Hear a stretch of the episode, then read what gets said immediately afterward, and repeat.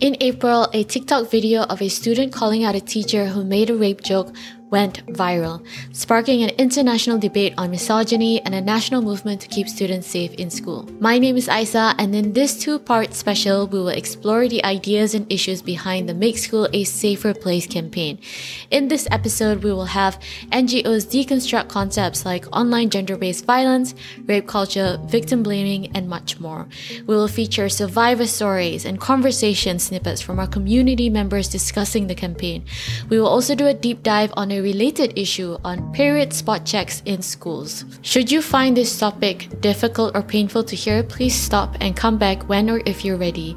This is a trigger warning because we'll be unpacking a lot of issues on harassment, abuse, and bullying. Should you need further help or if you'd like to speak to someone, we will include some helpful resources in our show notes for you to reach out. As a finale of season 2 and knowing the importance of this movement, we hope to do justice to the stories and views shared with us. Please keep this national conversation going and never stop advocating until something meaningful is done to address the problem. Then we were talking about how there's a lot of laws protecting minors from sexual abuse or sexual harassment. On 24th of April, 17-year-old Ain Husniza posted a TikTok video calling out her PE teacher who made a rape joke in class. The video has since been viewed more than 1.8 million times.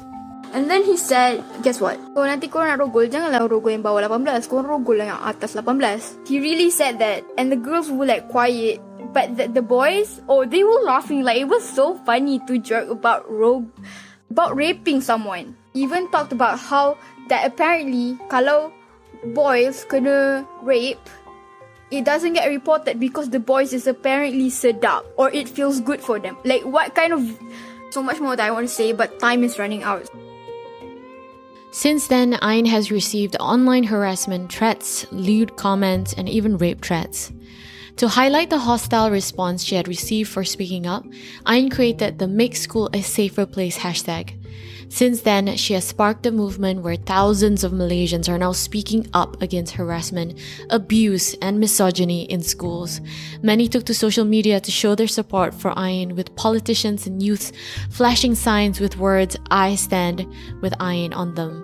NGOs rallying behind the cause and writing open letters to the ministries to demand them to intervene and address the problem. Even victims and survivors of harassment, bullying, and abuse are now opening up and sharing their stories online. This is especially since Ain's story came right after civil society and online activists were shocked to find that invasive period spot checks involving the touching of female students' private parts were pretty common in school. Ain's story and the stories of many others have sparked a national debate around rape culture, victim blaming, sexual harassment, and abuse in school. So, to unpack all of these issues in this episode, let's first start with what online gender based violence is. I'm Nisa Muhammad Rawi.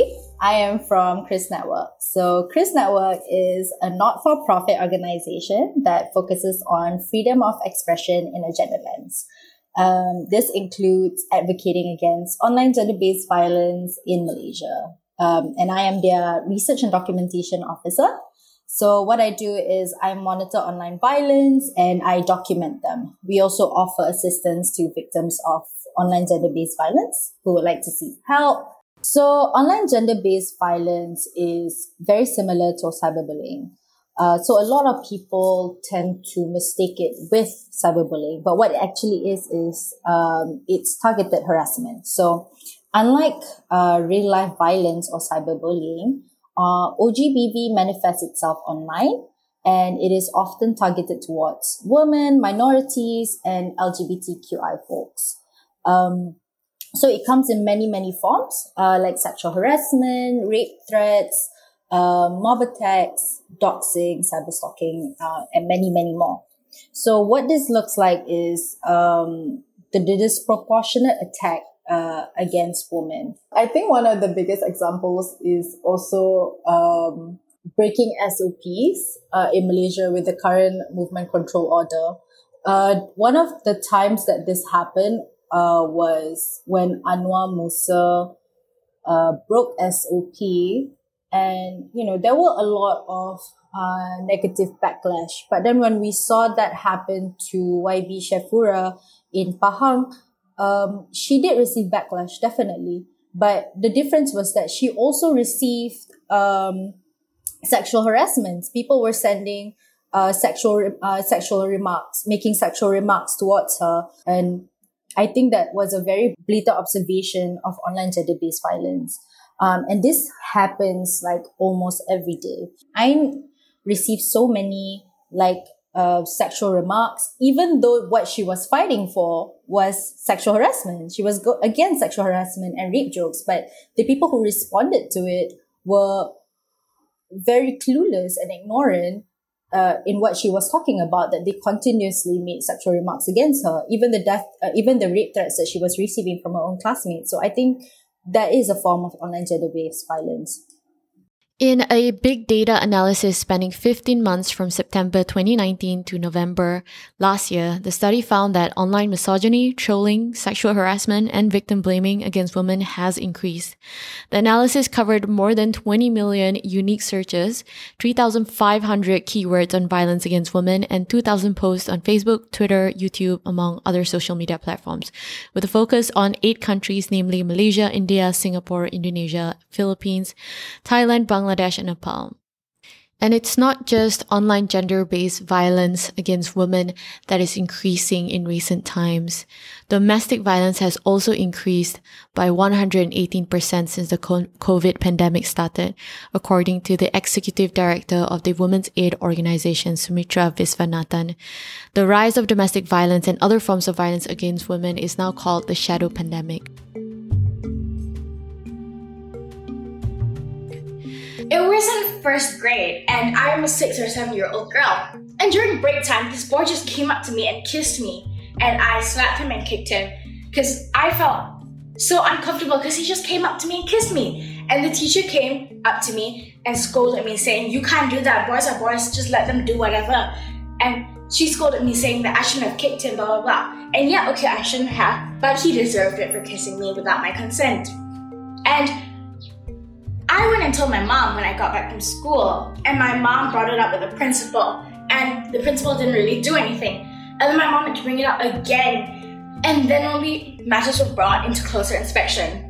And that is an example of schools not being a safe place. Schools are supposed to be a trusting and safe learning environment, but it's not. And we need to make schools a safer place. That was Priyanka Gunalan, a community member who shared her story of harassment in school. When the period spot check issue first came up, a lot of people were wondering and were even questioning whether that constitute sexual harassment. So here to comment and define what sexual harassment means is managing partner of Speak Up Malaysia, Amelia, an organization that aims to eliminate gender and sexual harassment through training. Sexual harassment refers to behaviors of a sexual nature that is unwanted by the victim. Typically, these behaviors bring about negative consequences to the victims or the victim's surroundings. When we talk about how to identify sexual harassment, we usually categorize them into a few different groups. The first one is something we call um, quid pro quo harassment. This usually happens in a situation where there is an expectation of a sexual favor, um, an element of reciprocity. That means if you want something, you better give something of a sexual nature to me. For example, if you want a promotion, you better go out on a date with me. You want a promotion, you better um, come back with me to my hotel room.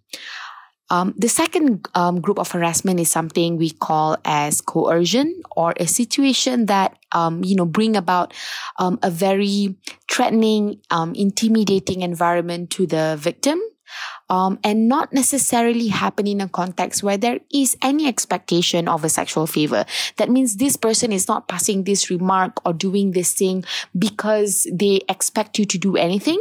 They might not even be sexually or physically attracted to the victim. They're just doing it because maybe they think it's funny or maybe they're trying to show, um, well, you know, I'm in the position of power. I can do this, um, to you and therefore I'm going to, right? So by categorizing this into the different types of harassment, it makes it slightly easier to identify. I felt like it's it's something that happens quite often uh, in school. Uh, I mean, not only in school, but you know, in workplaces as well. But in this particular context, in a school setting, um, it's quite sad because it pushed her to the point whereby she felt that she had to do something. And i feel that you know it, was such a traumatic experience that she felt that she had to do that. I, I mean i feel proud of her because you know if we were in her shoes five six years ago we wouldn't have spoken out because times back then was very different. Mm. um so i personally feel proud of her. I am so proud of how she has handled all the online bullying and harassment because that shit for like a 17 year old is very, very hard to deal with. I'm so angry at all the people who have said those mean things about her. Absolutely. Yeah. Cool. Jade, how about you? I actually, rather than feeling proud of her, my first feeling when I think about it is I feel really bad for her because, like, when she started the campaign, a lot of people like turned her down and like started like insulting her and all that stuff. That was community members Allison, Abigail, and Kuljit talking about how they felt about the harassment, the bullying, the backlash, the rape threat that Ain was receiving after speaking up. So I wanted to know why these comments were being made, why there was so much backlash to begin with. Shouldn't we applaud and support teenagers who speak up against people in power who are abusing their position? Um, so, whenever women speak up about the harassment that they have experienced, they almost always receive harassment in return of doing so. So, Ain's issue is at higher stakes because it garnered attention from nation and the media. So, uh, this is also why we don't use the term cyberbullying. It's because we acknowledge that although online violence may occur to anyone, the attacks have been proven disproportionate as majority of the victims are women. So narrative that I've observed is that many people worry about the wrong things. So where reputations, bec- uh, where reputation becomes the first thing um, that people worry about, and not the fact that many stories have come out that these harassments are happening in schools. So there's even comments on sensitivity, uh, that she's too sensitive, and this shows that we don't take the issue of sexual harassment or sexual assault uh, serious enough that so many people see the issue as a joke. So much so that I received rape threats from her own classmate, and the police addressed it as a joke, and her school's counselor refused to take her seriously, you know? So, online and offline, we can see how the harm done to women are not being taken seriously. So, the sentiment that she was too sensitive isn't special only to her teachers, but also to many people here, especially in Malaysia. Um, so except doing it online has more privacy and security. So perpetrators, they are given the chance to anonymize themselves and they don't have to meet the victims as they continue to gaslight them, harass them, and undermine them. So there are even men online who had the gall to sexualize her under Malaysia's uh, Malaysiakini's Facebook. Uh, some of them even with their own account. So people don't really understand the harm they are causing online because they think online violence cannot manifest itself to real life situations. Uh, this is obviously not true. The United Nations addressed uh, this in their special rapporteur report on violence against women and found that online gender-based violence has seen a lack of public and political participation by women uh, because of OGBV. So there are also studies that observe women experiencing mental health issues from online attacks. So in Malaysia, in general, we don't acknowledge the harm that we have done to women. And because we don't, uh, because we prioritize the wrong things, we allow these things to happen. And because online gender-based violence is not taken seriously in Malaysia, you know, we think of cyberbullying as satu benda yang remeh, something very light and something that should not impact you in real life when that is not the case. You know, we have seen so many people um, have really, really horrible effect because of because of online violence. Uh, we have seen people commit suicide. We have seen people um, seek help, uh, even commit crime because of online violence. So that's something that we need to you know, be more serious about. And that's exactly why I or even YB Syefura receive so much flack online. People just don't think there is there are consequences to their actions online. My first experience with this is on an online social platform for anime lovers. Uh, anime is a Japanese cartoon. A male I knew as a friend of my friend and also in the same group chat there start to chat me privately.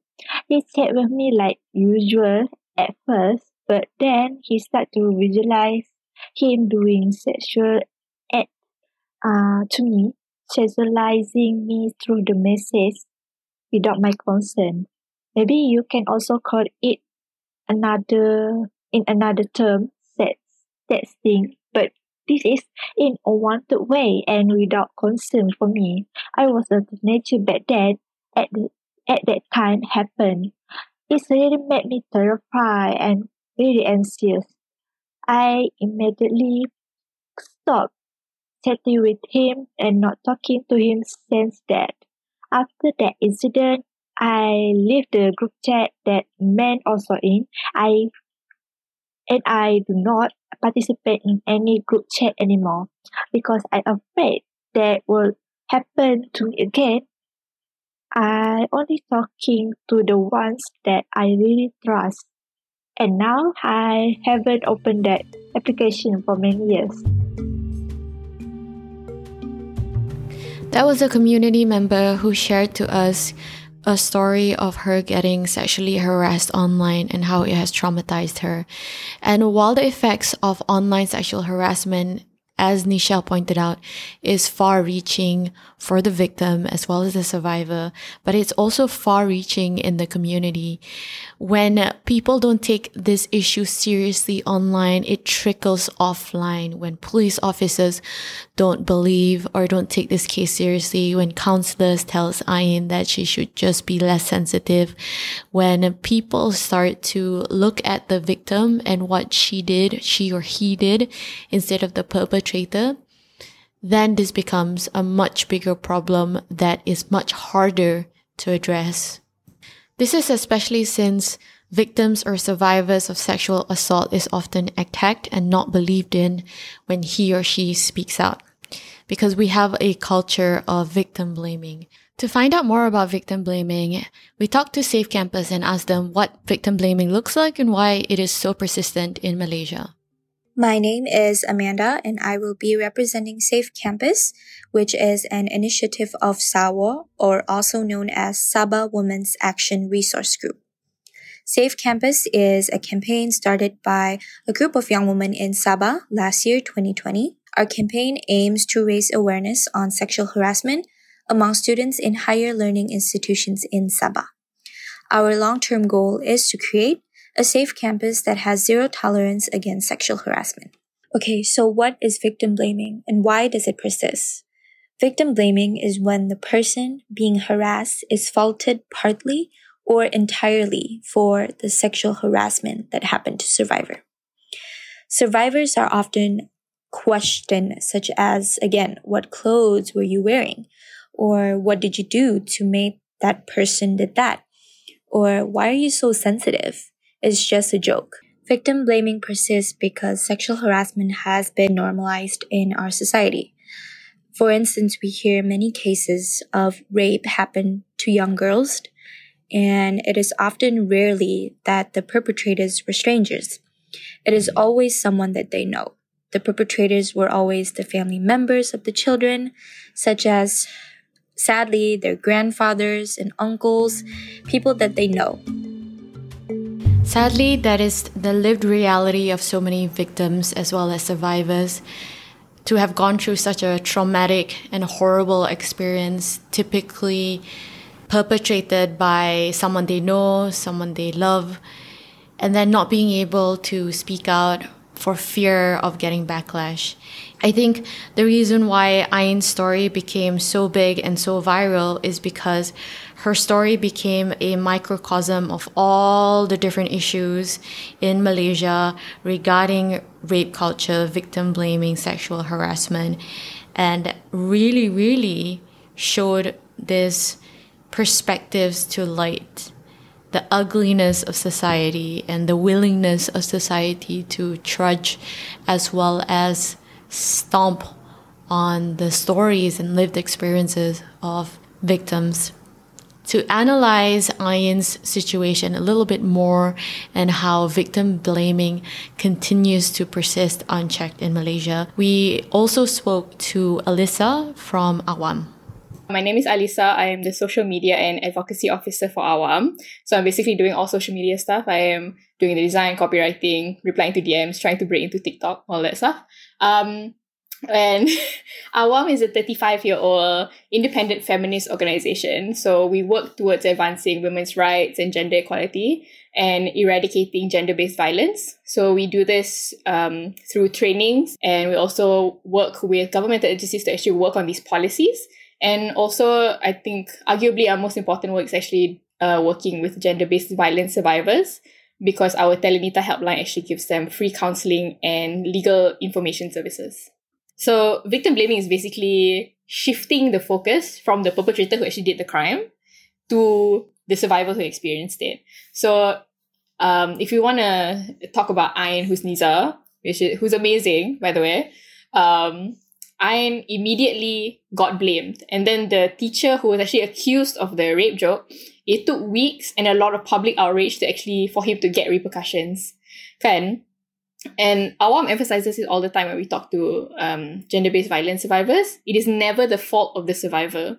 You could be wearing a full burqa and then still be sexually harassed. You could be a child and still and still go through this. So victim blaming makes it seem that the survivor somehow um, invited this behavior by the way that they dressed or by the way that you know they were talking when that could really not be the case. Like you could be walking down the street and then be groped. Like for example, um, but and then when you tell your friends, your friends are like, "Oh, but what were you wearing? Oh, kenapa keluar malam? You know, you know, you know, it's not safe, or or anything." When the perpetrator gets away with it and says that, "Oh, that's just the fact of life. You know, boys are just boys." You know, so we we heard a lot of survival stories from like um people who had experienced it like uh, like five ten years ago but she's like the one that like was currently a student who was speaking to like the fact that was still happening right now, you know? And it's uh because of that, because she's a student, because like she's a girl, kind it's quote unquote easy to invalidate her. Because our society um tends to put down women and children because we think they don't know enough. Um and we invalidate their opinions uh, for a lot of different reasons, but I think the main one is to save the face of the community. I think this came out a lot with uh, with Ain at her school. She were, they were like, "Oh, why are you um what's the word? Huh? Um, like degrading the school's name. You know why you bring up the school's name or whatever? Because our community tends to value the opinion of men and those in power when actually those people are actually the people who actually tend to make the problem worse. So sadly, it, it is a systemic issue. It is something that happens on a societal level because we're so used to it. We're so used to saying, oh, apa, the the she can't be right. She doesn't know enough because she's just a kid. When this happened to her, so technically she's the expert, quote unquote. Like she knows what's going on in her in her school. So why are we invalidating her? Sadly, because of this culture of victim blaming, a lot of victims and survivors tend to would prefer to stay silent simply because not because it's easier but because the option of speaking out is worse because of that, there are a lot of underreporting that exists when it comes to sexual abuse cases. To address this issue, we spoke to accidental activist Putri Noraina Balkis, who started the Instagram page Save the Schools MY, which chronicles hundreds of harrowing as well as heartbreaking stories. Save the Schools MY is a platform dedicated to former and current victims of rape culture, sexual harassment, and abuse experience in uh, schools to speak up anonymously. Uh, the reason why I started the platform is I believe that more people need to be served with these kind of stories for them to realize that this monstrosity is real. Because I've seen a lot of enablers were invalidating victims uh who started to speak up, especially when when you know when Ain began to speak up about the rape joke in her school. What particularly struck me was the fact that there were a group of teachers who spread the rumors saying that she's autistic therefore her allegations shouldn't be taken seriously which is messed up because number one if she's autistic it would it is worse. Number two Yeah. number two um so what if she's autistic? Like hypothetically speaking if she's autistic that doesn't cancel out the fact that rape that rape joke happened that rape culture is being embedded in schools. So i but the platform was very accidental. I was just angry. Then I was like, you know what, screw it lah. Let's start a Google form. Let's start a, an Instagram page and see how many people will, will come forward. And now I think it's nearly three weeks since the platform ran. Um, the response has been great, uh, to some extent overwhelming as well.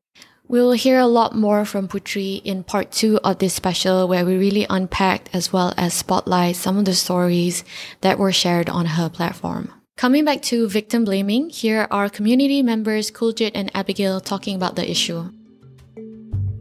So I have this friend who's memang um free to do no to do only when she goes to school. So there was a picture of her when she was younger, maybe when she was five or six. So one of my friends found it, and then on the uh, school WhatsApp group, they were just um, um, making fun, like, "Oh my god, with the power of um, stalking." So they put the picture.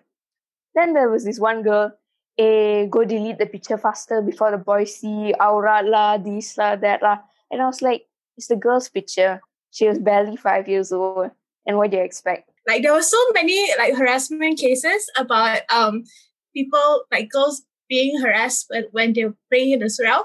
And like there were videos of that circulating on Twitter. I don't know if you're aware.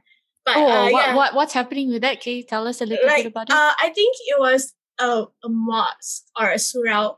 Um, and then this girl, she was a small girl. She was probably younger than Kuljit. I don't know. She just looks younger than Kuljit, but she was wearing like the very long thing you used to pray. Uh, the jubah. Telekung, like, yeah. thing. Yeah, telekung, Telekung. yes, sorry. So she was wearing that. And then this guy like came behind her and like grabbed her ass when she was Oh bending down in prayer, you know. So it's like it defeats the purpose or the argument saying, you know, you need to cover up so guys won't look at you. Guys will look at you anyway. It's not our problem. It's their problem because they can't keep it in their pants. And I've had a lot of conversations on victim blaming with friends, and some guys actually feel quite defensive about this issue because a lot of them feel like there must be leeway or it can't be a wrong thing for guys, for friends, for parents to tell their girls that they shouldn't go out at night, that maybe they shouldn't wear that skirt to go out because that keeps them safe. And sometimes these things may seem quite harmless. Oftentimes, these things seem like they come from a place of care.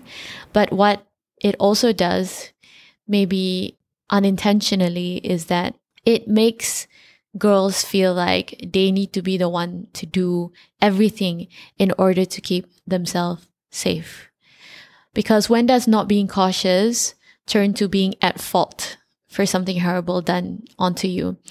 My sisters went to an Islamic school and the teachers used to stalk their social media photos and scolded them for not wearing tudung outside or for not covering up their aurat because it was improper and because they maybe would fall victim to some kind of assault. Is this right? Is it out of concern?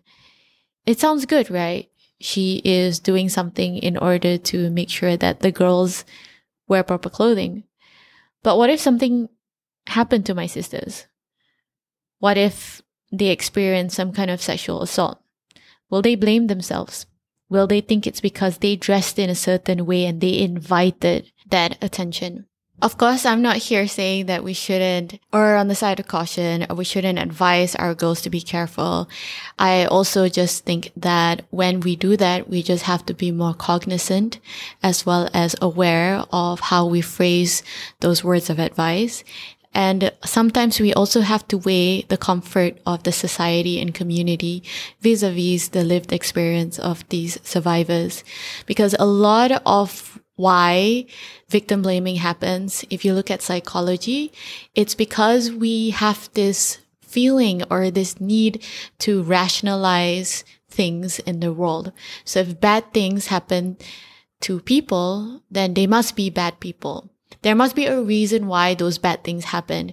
It's why a lot of people say things like if somebody died or passed away, they will say things like um, there was a plan for that person. It was time for that person to go. So when it comes to victim blaming, it's a lot easier for us to rationalize that something bad happened to this girl because she did things that allowed those bad things to happen. Because people don't like to be confronted by the fact that bad things happen to good people as well. That even though they don't deserve it, and it was mere chance that they were on the wrong street on the wrong day at the wrong time, and they may do everything right, but they may still be a victim of sexual assault. People don't like the idea that they don't have control over circumstances, that they may be that girl in the future, or that girl could be anyone. It could be their mother, their sister, their friend. So when people don't like the idea that something horrible can happen to you, they rationalize that this thing only happens to her because she didn't take precaution, because that comforts our minds. It comforts our hearts that as long as we take those precautions, those things don't happen to us. But we don't understand that that psyche of protecting ourselves, giving ourselves that false sense of security actually harms so many other people outside as well. I mean, growing up, like n- now where I am, sometimes I really think that I'm dreaming of this situation because I, I don't know, maybe my mind couldn't comprehend that it was real. Like, even made me doubt myself whether the, even if this story is true in my memory. But I'm, I'm so sure that it happened because I remember every detail of it. So basically, every time after prayer, we would have a teacher give us some you know, some talk, some simple talks. And then I remember too, there was one day like the topic of rape was brought up. And the teacher tried to explain why rape happened. She was saying that, oh, the reason why men rape is because we don't cover ourselves. And I was just shocked because uh, the way she explained the story was that okay it's because the first time uh, a man sees a woman without proper clothing covered he, he gets this feeling. And then when he sees another one the feeling amplifies. And then when he reached to a point where he just has to release himself sometimes the aim goes to a covered woman. And at that point i was just completely confused. Is so uh, uh, yeah, I'm even thinking about it again. It's just making me speechless even more. So I I never understood why that that conversation or that idea was placed in our minds. That story was very difficult to hear, and it was told by my sister in law, who we are all very close to. And it's difficult to hear because it's rape culture that is perpetuated not by men or boys, but rather our a female teacher. And it really goes to show the unconscious bias also that is uh, persistent in the community. A lot of what happened to Ain is the result of a more pernicious problem that is systemic in our mindsets, our education system, our tradition. And the combination of victim blaming, gender inequality, misogyny is what makes up the rape culture in a society. We see it in the rape joke that Ain's teacher made. We see it in the lewd comments that were made against her. We see it in her school and teachers telling her that she's making a big deal out of nothing. But what is the rape culture exactly? Here is Amelia from Speak Up Malaysia explaining what it is and why it's so harmful. Rape culture refers to a situation where two things are present. The first one is when rape is prevalent, when we have a high number of sexual harassment, um, violence against women, or gender based violence happening within the society. The second one is that not just that these cases are prevalent, but we also normalize it, we excuse it, we think that it is acceptable. Um, you know, it could be portrayed in um, our behavior, our perception, the way we talk about um, gender and sexuality, but also in the media and pop culture that we consume on a day to day basis. Rape culture is harmful because it affects every single one of us. I'm not just talking about people who are actually victimized by these crimes, but I'm talking about literally every single member of society. This is because if rape culture exists, it means that rape is not just rampant, but it, it is also acceptable. This means that you are putting the burden on every single member of society to do whatever it takes to keep themselves safe. So these may translate into things like overly regulating themselves, limiting what they wear, not being comfortable in their own skin, having to constantly being worried about um, where they're going, what time they're leaving the house, what time they're coming back, what jobs they could take, whether or not they can, um, you know, walk through a certain area or they have to take the long way. So all of these things are things that affects a person's quality of life. So if we do not address rape culture, it literally affects our ability to exist and to be a functioning member of society and it also affects our ability to be productive within society.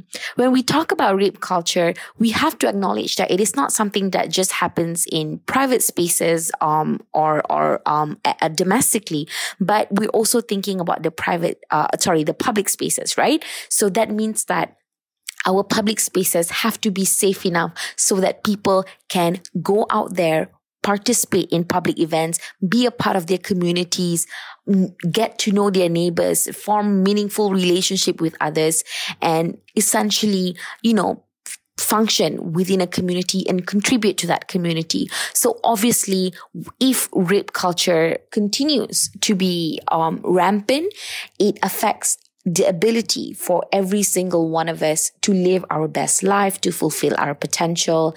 Um, because when you're living in a constant state of fear, you may not necessarily be able to, um, well, live your, be the best version of your, yourself, essentially. And I think that the risks of a person, um, feeling um, like they are unsafe or feeling like something might happen to them um, is really not a nice feeling. It is severely limiting. And of course, um, I think that in itself is bad enough um, for someone's mental health, for someone's ability to be a productive employee, for someone to be a good sister, a good mother, a good, a good, a good son. So I think it really affects every single aspect um, of our lives. Now that we know that rape culture is apparent within our community and the harms of perpetuating this culture, it is also important to know why it is apparent, why it is pernicious, why it is persisting, because it is not just one thing. It goes to so many different aspects of our lives. Here is Kirat from the Women's Aid Organization, an NGO which aims to end violence against women and promote gender equality in Malaysia, talks about the things that contribute towards rape culture in Malaysia. Whenever survivors of violence disclose their experience, whether publicly or not, they are often met with disbelief or blamed for the violence that they have experienced. Um, this is because our society is steeped in patriarchy, where a woman is seen as less than a man. By extension, this also means young girls are regarded as even less. This creates a society that is, you know, rife with rape culture, which is an environment where rape is prevalent, where sexual violence is normalized and excused, rape culture is perpetuated through the use of misogynistic language, the objectification of women's bodies, the glamorization of sexual violence that creates a society that disregards women's rights and safety. This is why Ain was harassed. People that perpetuate rape culture want to make excuses for her teacher's bad behavior. They want to say that Ain is too sensitive, uh, doesn't know how to take a joke, this is easier to understand than a grown man thinking that a rape joke is funny in the first place. This helps people distance themselves from the situation and gives them a legitimate reason to why such a thing happened to Ain, right? Um, this is so that they feel safe, so that they know that th- this kind of thing won't happen to them because they didn't do or say or behave in XYZ way. Right? Ain was also harassed because people see her as a young girl and a child who doesn't know any better or doesn't understand the situation uh, and is making a big deal out of nothing. When Ain spoke up against rape culture, that's what she did, right? She called her teacher out. Um, she told, she said that this behavior by a teacher is unacceptable. She went against power structures that uphold patriarchy. Um, this challenged uh, what is seen as normal and acceptable. A student isn't supposed to go against their teacher. A girl is supposed to keep quiet about things that make, make her uncomfortable. Um, she's supposed to be accommodating. Ain did neither, right? She refused to participate in her teacher's joke and called out his bad behavior. And because of this inequality uh, of power in our society, right, Ain's rights to safety and autonomy was not respected. She was continuously harassed and even threatened with rape to try and keep her quiet. Rape culture and victim blaming is extremely damaging. It discourages survivors to disclose uh, to disclose violence that they might have experienced. Silence is a key enabler for abusers. Perpetrating violence and if the survivors' voices aren't heard, right, nothing changes. The perspective of survivors is central in making sure that um, our society is a, a society free from violence. But Abigail back then wouldn't be able to like do anything just like you because I'll be like scared of authority, right? But I think Abigail now, right? I would put my bloody pad in like an envelope and just give it to the teacher. Not, not sangat kan. Not sangat kan nak ambil lah you bro I mean, what do you want from me? If you really want to see my bloody pad, here you go. I'll give it to you, bro. I mean, that's like the easiest way to like a boy get expelled. But number two, prove a point, man. So yeah, that that's me now. Yeah. Well, actually, I think it defeats the purpose. You know, I could be not having Mm. my menses and wear a pad just to prove that you know I may have a menses and I'm not going to the surau. You Oh won't know whether I'm actually bleeding. So it's an not. ineffective method, anyways. People Yeah, are saying, yeah. "How about tampons? Like, what are you gonna do? Stuff your finger up my like Oh, canal to check? You know, if I say, "Oh, saya pakai tampon," Ain's video actually came soon after another case that was highlighted on the victimization and abuse of girls in school. A human rights activist with the Twitter handle Terry Dye Hayden brought up the issue of female students being subject to period spot checks, a practice where teachers conduct physical examinations of their pupils, including touching the girls' groins to see if they were wearing sanitary napkins. To explain the issue further, we spoke to Bulan Sisters, a youth-led campaign aiming to demystify periods and eradicate period poverty in underprivileged communities in Malaysia. I'm Iris from Bulan Sisters, and I'm joined by Johnny from Bulan Sisters as well. So, peer spot check itself can be, I would say, a bit special only to Malaysia. And when I say special, I mean in a negative light, but FYI.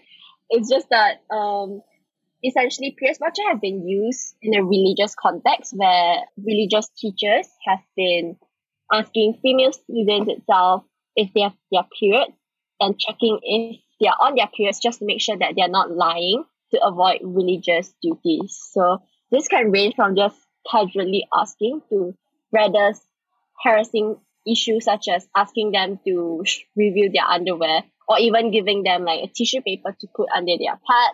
And worse come to worse, there have been also been cases where when stu- female students have shown like the tissues or like show the blood itself, the teachers would insist and claim that, oh, are they sharing the blood or that they were sh- passing the tissues underneath like the toilet stalls.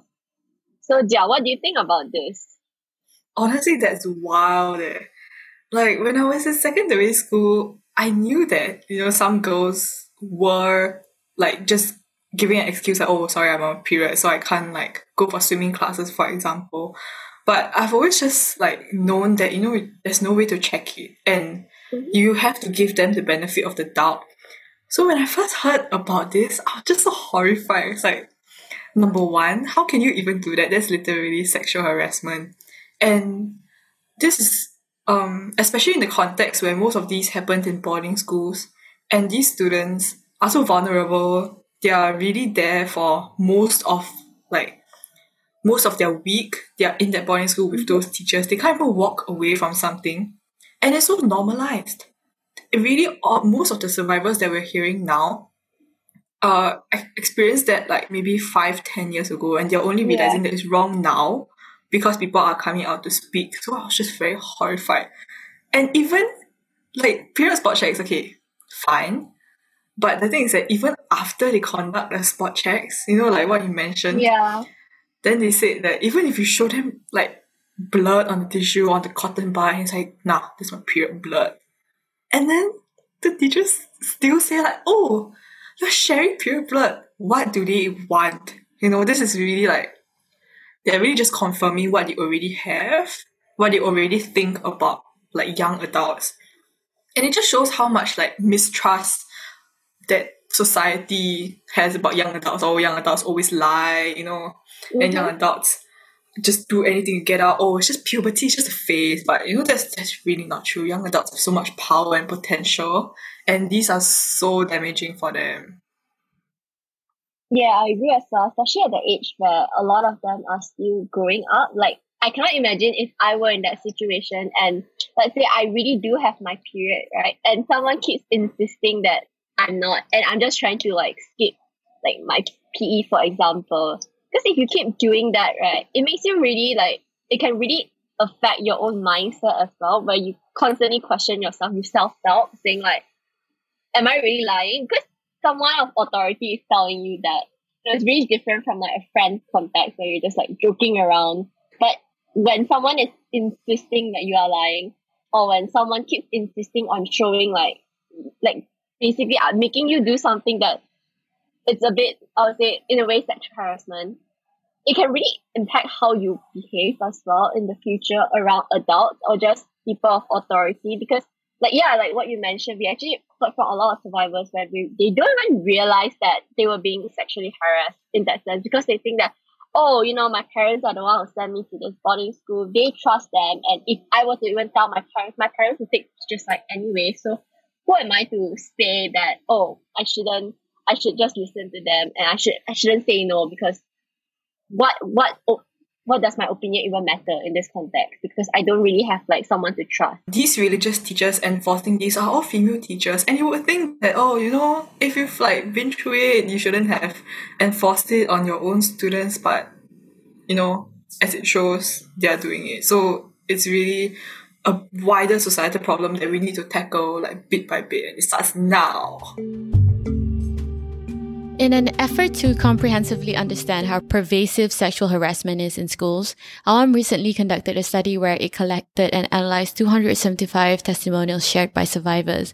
And the majority of the experience recorded were actually from a result of period spot checks. Here is Alisa from Awam explaining the results of the survey as well as what it means for period spot checks to create an unsafe learning environment.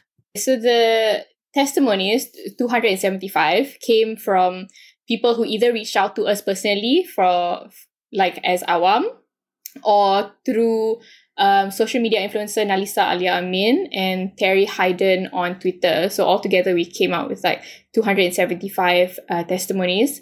So it, it was basically just to show just how widespread the issue was because out of the 275 testimonies, which is already a lot, uh, 125 were for period spot checks, 108 for bullying, and 88 for sexual harassment.